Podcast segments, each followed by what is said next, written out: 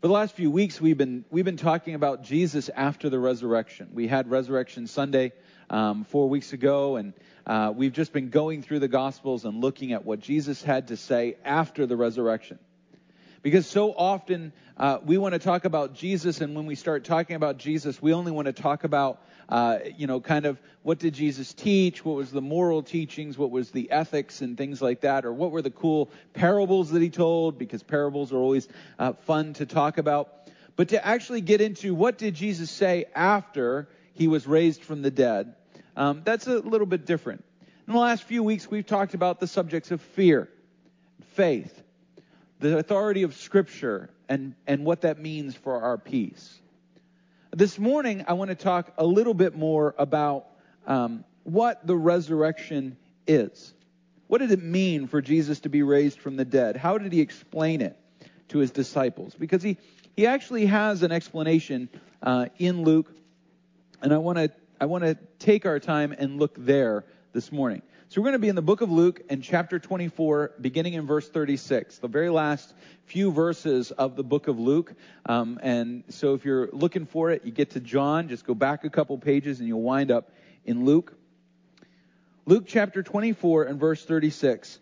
Uh, the disciples have just heard about the resurrection. The two disciples who were walking on their way uh, to Emmaus Jesus has actually met them and encountered them. And although we don't have an accurate record of what it was, we know that he also met with Simon Peter. And so these two disciples, they run back to talk to the, the 11, uh, the apostles, and, and, and the people that are gathered there. And Simon has already been there to tell them what's going on. And in verse, verse 36, as they, the disciples, were talking about these things, Jesus himself stood among them and said to them, Peace to you. But they were startled and frightened and thought they saw a spirit. Now, let me ask you, uh, wouldn't you? I mean, you're sitting there having a conversation about Jesus who was dead, and now he's raised from the dead, and he stands up in the middle of the group. You know, he just kind of stands there and says, Peace to you. And they all Whoa. And their first knee jerk reaction is they thought he was a spirit. And he said, Why are you troubled? There's that fear. Why do your doubt, why do doubts arise in your hearts? Kind of looking at where's your faith? And he says, See my hands and my feet, that it is I, myself. Touch me and see. For a spirit does not have flesh and bones as you see that I have. And when he had said this, he showed them his hands and his feet. And while they still disbelieved for joy and were marveling, or they were still struggling despite their joy, um, he said to them, Have you anything here to eat? Yet again, proof that Jesus is Baptist. First thing he does is ask about food. They gave him a, a piece of broiled fish, and they took it, and he ate before them. And then he said to them, These are my words that I spoke to you while I was still with you, that everything written about me in the law of Moses, and the prophets, and the Psalms must be fulfilled. Then he opened their minds to understand the scriptures, and he said to them, Thus it is written, that the Christ should suffer, and on the third day rise from the dead, and that repentance for the forgiveness of sins should be proclaimed in his name to all nations, beginning from Jerusalem. You are witnesses of these things.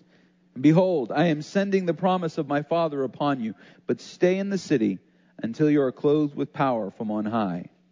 And he led them out as far as Bethany Lifting up his hands, he blessed them. While he blessed them, he parted from them and was carried up into heaven. And they worshiped him, returned to Jerusalem with great joy, and were continually in the temple blessing God. The disciples, when Jesus shows up, they think he's a ghost because let's be perfectly honest, and we've talked about this again and again. A resurrection is a hard thing to get your head around. Now, we, living 2,000 years later, having heard the profession, the Christianity being so pervasive in Western society, we kind of take it for granted. All right, yeah, Jesus was resurrected. You know, how do you know Jesus was resurrected? Well, every year we have Easter break. Um, you know, uh, we when we really, really look at this, um, we need to understand that this is hard to get your head around. This was hard for the disciples to get around. Um, this is not something that in our experience is reasonable. All right? It's not something that is in our experience is even possible. And and the apostle or, or Luke goes goes into such depth in explaining the situation of the resurrection, and he kind of uh, unpacks it. He has Jesus unpacking it for us because I think that we tend to either just kind of not think about the resurrection or try to get it into fit into some kind of paradigm that we can understand.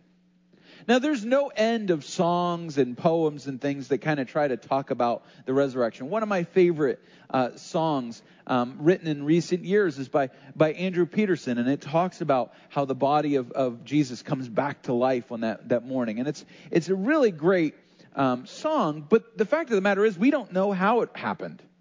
Right? We, we don't know how a body that, that went through all the processes that a dead body goes through uh, suddenly came back to life.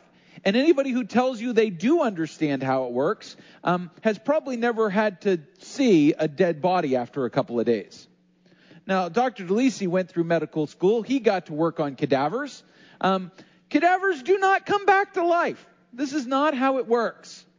There's things that happen in the cellular structure of a body in those first couple of days that should be irreversible. There, there's builds up of gases, the digestive tract, the bacteria that's in the, the intestines, all these things. There's, the body is this amazing, marvelous, miraculous group of atoms working together that really, honestly, has no reason to be alive but is. And when it dies, it dies. And we're not talking about, oh, well, he was on the operating table for a few minutes and they did CPR and he woke up. Oh, he came back from the dead. Three days is a long time for a body to be dead. We don't know how he did it. And so when Jesus shows up, and keep in mind that the last time these guys saw Jesus, all right, the last time that John saw Jesus, Jesus was telling him to take care of Mary, Jesus' mother. Um, to you just go home and take her home, and he was bleeding and bruised and crucified and everything that was going on. He was a, a, a mess. All right, physically he was a mess. And, and all these guys saw Jesus led away. They probably, from a distance, watched him being paraded toward the cruci- to crucifixion. A man so beaten and so broken that he couldn't even carry the crossbeam of his own cross. They had to have somebody else carry it. Um, he wasn't carrying. I know. I know that in every picture and movie, he's carrying a full cross, but that's not how what they how the Romans did it. They made them carry the crossbeam. The upright piece was already in the ground, um, and then they would they would mount them to that. Um, and so you get more of the, you know, Jesus would have had to kind of carry it on his shoulders, like a, um, kind of like carrying two by fours or something. Um, he couldn't even do that. I mean, he was completely destroyed. And now here he is asking for food. So getting our head around the resurrection, it's a hard concept. It's not reasonable. It's not possible. And yet, um, Luke goes into such detail to describe Jesus' interaction with them. Luke and John are the only ones that really go into depth with this. The, Matthew and Mark, they just kind of say Jesus was raised from the dead. He showed up to some people. Wasn't that cool? Luke and John, they go into this whole elaborate conversation about food and eating. And uh, in John, he actually goes and meets them while they're fishing. There's, there's all this stuff going on. Why is Luke doing this? Well, you need to understand a little bit about Luke's audience. Uh, Luke is not writing to Jewish believers like Matthew was, um, uh, or, or, early believers like Mark was. Ma- Luke is writing to um, the Greco-Roman world. The Gospel of Luke is pretty much the gospel to the whole world, and there's a lot that goes into that. And we spent about a year and a half, almost two years, talking about Luke several years ago, um, about how how it is crafted specifically to, to speak to Jews and Gentiles alike and show that all of human history points to Jesus. And one of the things that you need to understand about that world, especially at this time frame, uh, around 30 AD, is that the Roman Empire was ruled by a group called the Julio-Claudians. You know most of their names uh, Augustus Caesar, uh, uh Caligula, Nero, Claudius. You know those names if you, you uh, survived Western Civ in high school. Um, and, and they had this thing. When, when Julius Caesar was killed, when he was assassinated in 44 BC, um, his nephew, who was his adopted son, because Romans are weird, um, uh, Octavius became his successor. Um, people say, well, then he ruled Rome. There's politics of that. I won't get into all what it meant and all those things. But um, Octavius, one of the first things that Octavius did when he became Caesar Augustus was to declare that, that Julius Caesar um, had become a god. He had been deified. Uh, in fact, at the ba- right around the time of the Battle of Actium, which is when uh, Augustus kind of consolidated his power in 27 BC, he had a temple dedicated to Deus Julius, right? The divine Julius, the divine Julius Caesar. Um, and it's one of the only temples uh, in Rome that was dedicated to a comet because he believed that when Julius Caesar died, Octavius claimed that he looked up into the sky. Uh, Augustus claimed he looked up in the sky and he saw a comet streak across the, the sky, and that was how he knew that, his, that Julius Caesar had ascended to become a god. And, and when Augustus died, extraordinarily, I know this comes as a very big surprise, uh, the Roman Senate said, Oh, we saw this, and Augustus ascended and he became a god. And then they put Caligula in. Caligula was nuts, so they killed him. Um, uh, but uh, and then um, and they got Claudius, and, and Claudius was old, so he didn't survive long. Oh wait, I missed Tiberius. So then Tiberius died. He became he, he died. They said he was a god. Then Caligula died. They kind of pretended he never lived. Then Claudius came, and Claudius died, and they said he was god. Then Nero came, and he was kind of bad, so they killed him. They said he didn't become god. So it's kind of you know you get to be a god if you're a good guy, basically. Um, but uh, Tiberius was was emperor at this time right, Augustus's successor, and he had deified Augustus. And Tiberius fully expected when he died that he would be deified. And so when Luke is writing his gospel in this time period, you know, Jesus was crucified at the time period at the time of Tiberius, um, and then Luke is probably writing this gospel sometime in the reign of Claudius or Nero. We don't really know when he actually puts it down. But you've got this progression of these deified emperors. They die, they become a deity. And Luke wants to make it very, very clear that Jesus was already divine. He didn't die and then ascend to be a deity. Jesus died and then he was raised from the dead, and he was just as much Jesus then as he was before the resurrection. See, that's why they go through this whole process. That's why Jesus says to his disciples, I know you're afraid, so come, touch and see. All right, and that, that line, when he says that, touch and see, the word touch is actually feel, palpate, move. Be, be willing to kind of make sure you can get a grip on me. Make sure that you actually are saying, make sure you understand, I'm not a spirit. I'm not a deified emperor. I'm not passed over into the other realm. I'm Jesus. I'm the one you knew.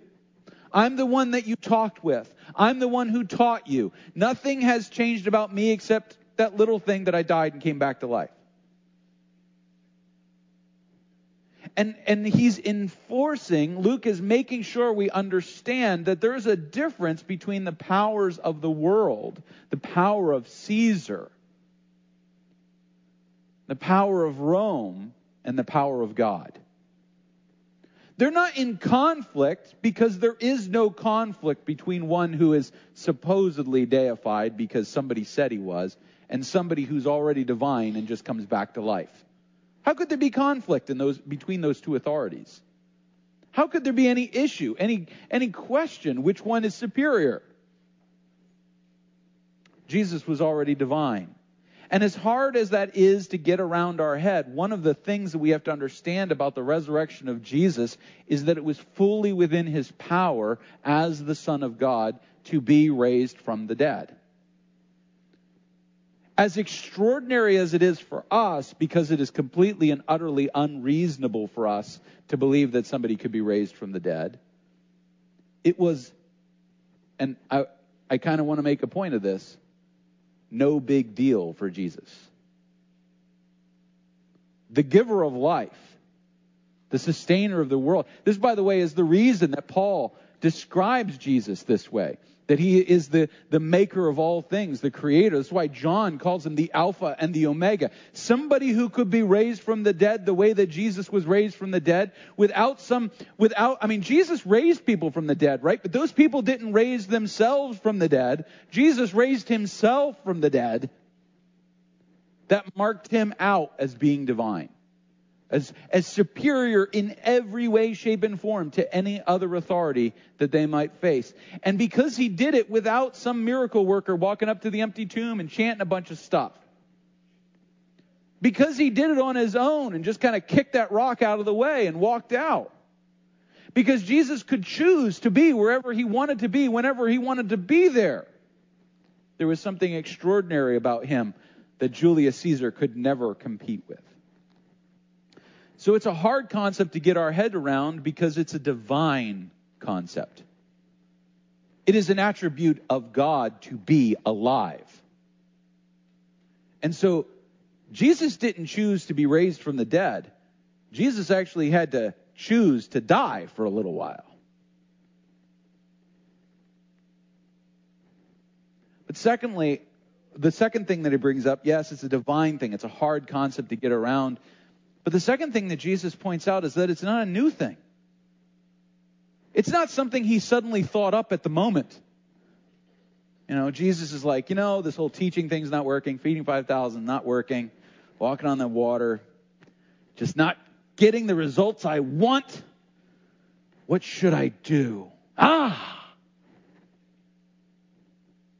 This is something that uh, John describes him as the lamb who was slain from the foundations of the world.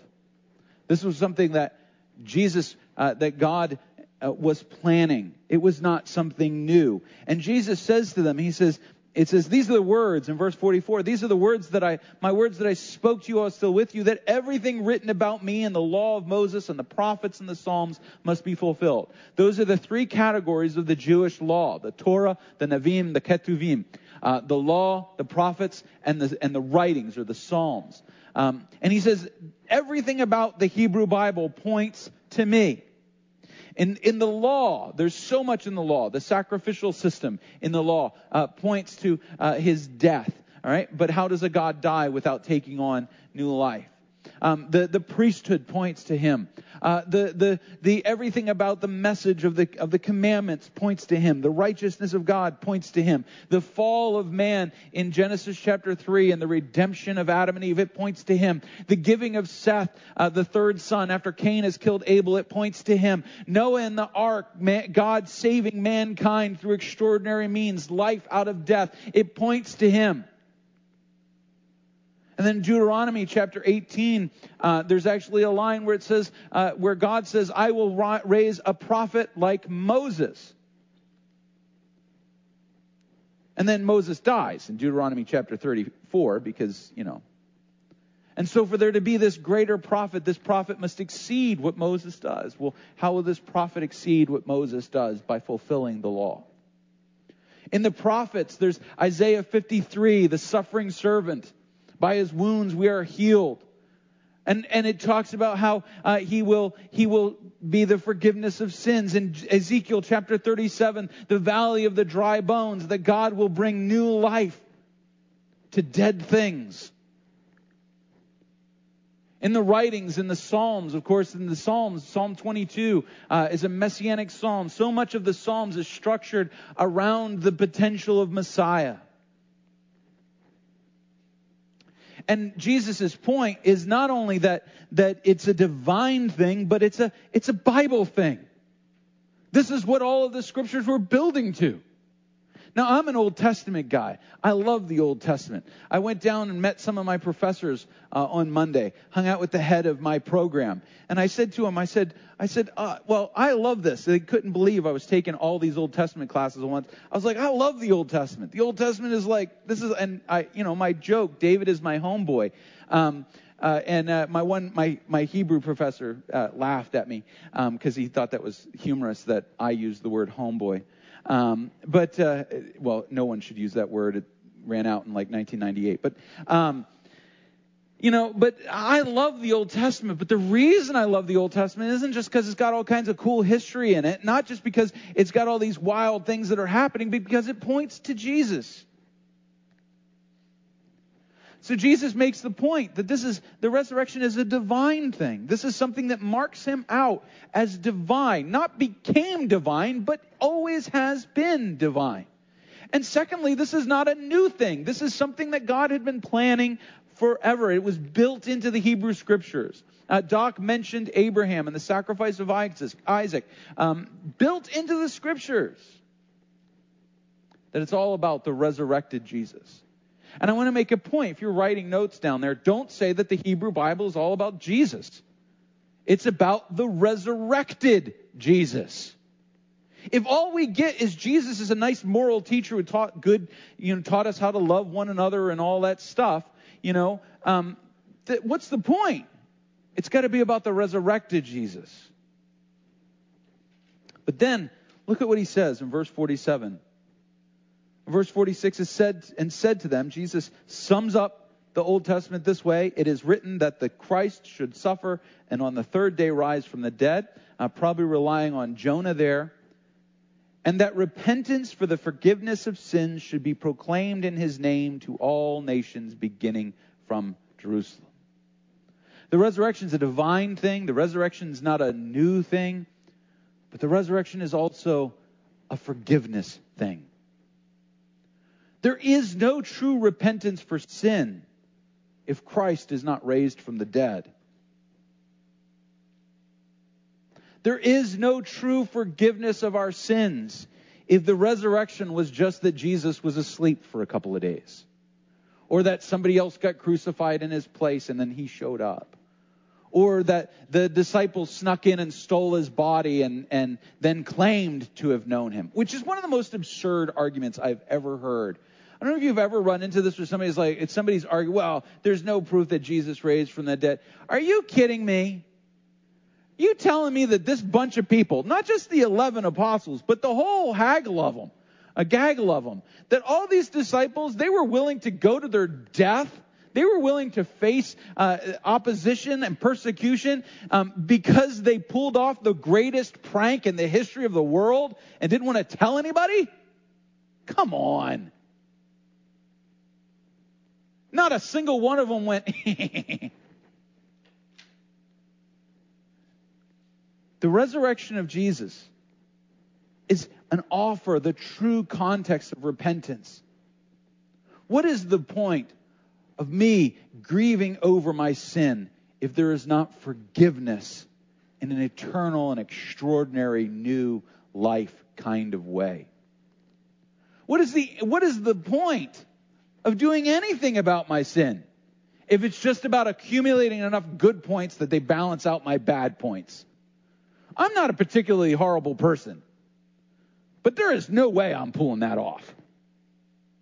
I mean, honestly, seriously, I do way more wrong things than I do right things on a regular basis. I don't do it on purpose, but it just happens. After all, I drive in New England.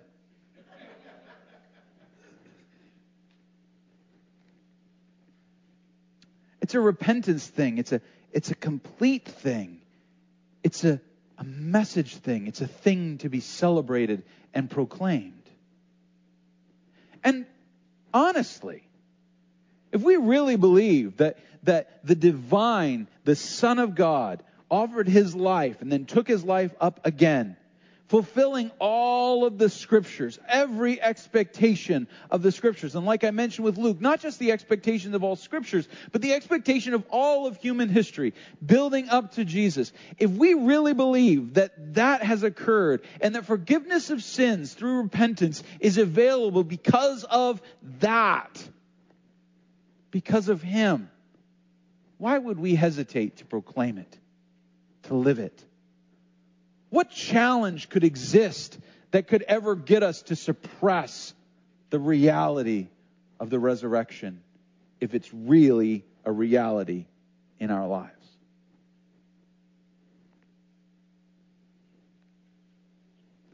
Ultimately, if we look at this as a hard concept, we can't understand it. It's something that's built into the scriptures. It is the, the sole means of forgiveness and repentance. Ultimately, what we have to come down to is this practical side of this is that God's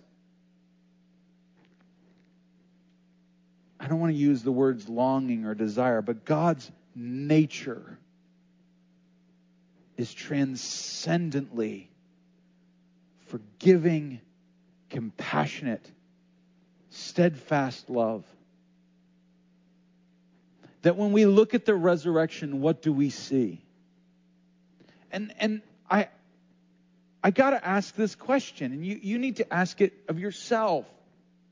When I look at the death, burial, and resurrection of Jesus, do I see only the means of the forgiveness of my sins? The means of getting me uh, into righteousness? Or do I see the extraordinary, transcendent awesomeness and forgiveness and love and hesed and compassion of our God?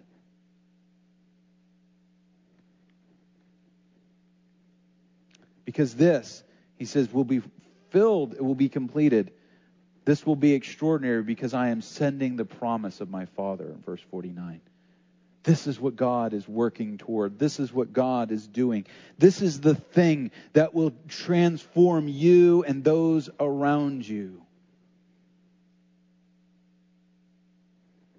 Can we ever truly comprehend the resurrection?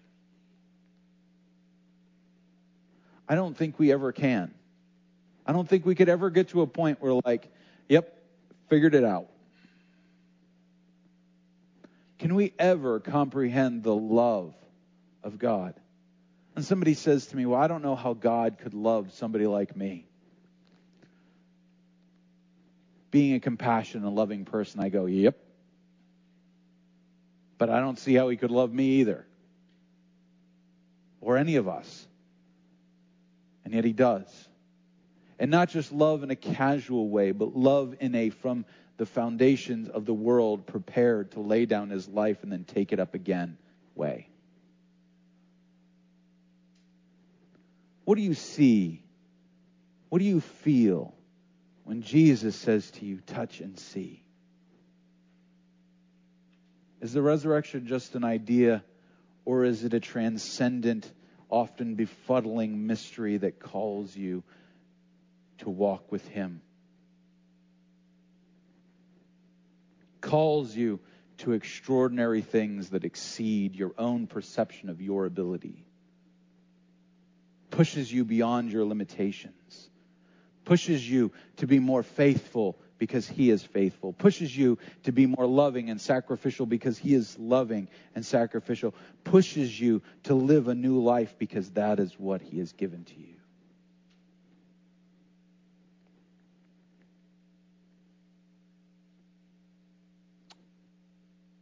Does what God offers to you truly transcend all that you could understand about Him? Or do you just have a nice, convenient pocket watch God that you can pull out when you need? But you don't want mystery, you don't want answer, you, you want answers, you don't want questions. You want accommodation, you don't want resurrection. You want comfort. You don't want transcendent challenge. Who is the resurrected Christ to you? Because if he's anything short of the divine one, the sum total of Scripture, the sole source of repentance and forgiveness, he falls so extraordinarily short of who Jesus is. Would you join me in a word of prayer?